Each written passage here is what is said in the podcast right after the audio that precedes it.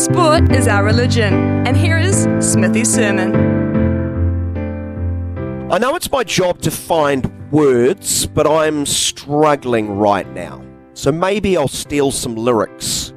Bang bang, Glenn Maxwell's silver hammer came down on Afghanistan's head. Bang bang, Glenn Maxwell's silver he- hammer made sure that I am dead. I'm dead because I can't be alive, because that is not humanly possible.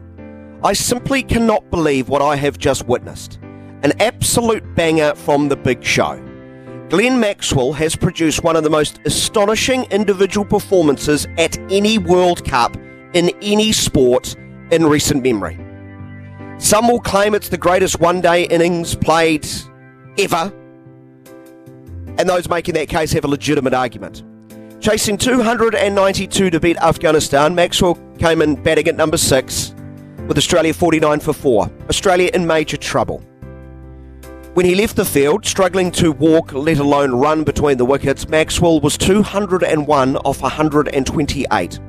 The highest individual score in a one day international by an Australian man, man.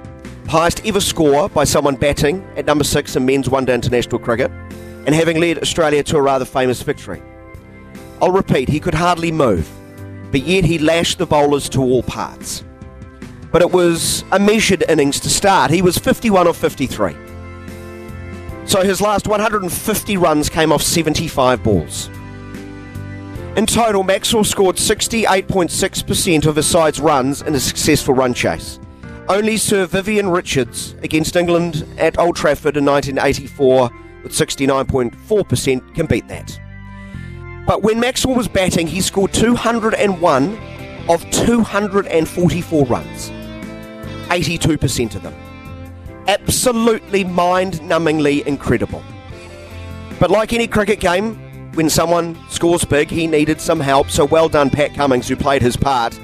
When Cummings arrived, Australia were 91 for 7. The pair combined for a partnership of 202, the highest ever for the eighth wicket in men's one day international cricket. But Pat Cummins contributed 12. Just 12. Just one of the last 55 runs needed. While Maxwell contributed 179 runs alone in that partnership. Wow. And we should care big time in New Zealand because Afghanistan were and maybe are still a big threat to knocking New Zealand out of the semi finals. So I would expect to hear up and down New Zealand right now. Always loved Maxwell, super player, incredible talent, one of a kind. Only he could pull that off. Australia, brilliant cricket team, top blokes and great cricketers, never out of it. Love our boys, love our bros, love the Australian cricket team. Yeah, right.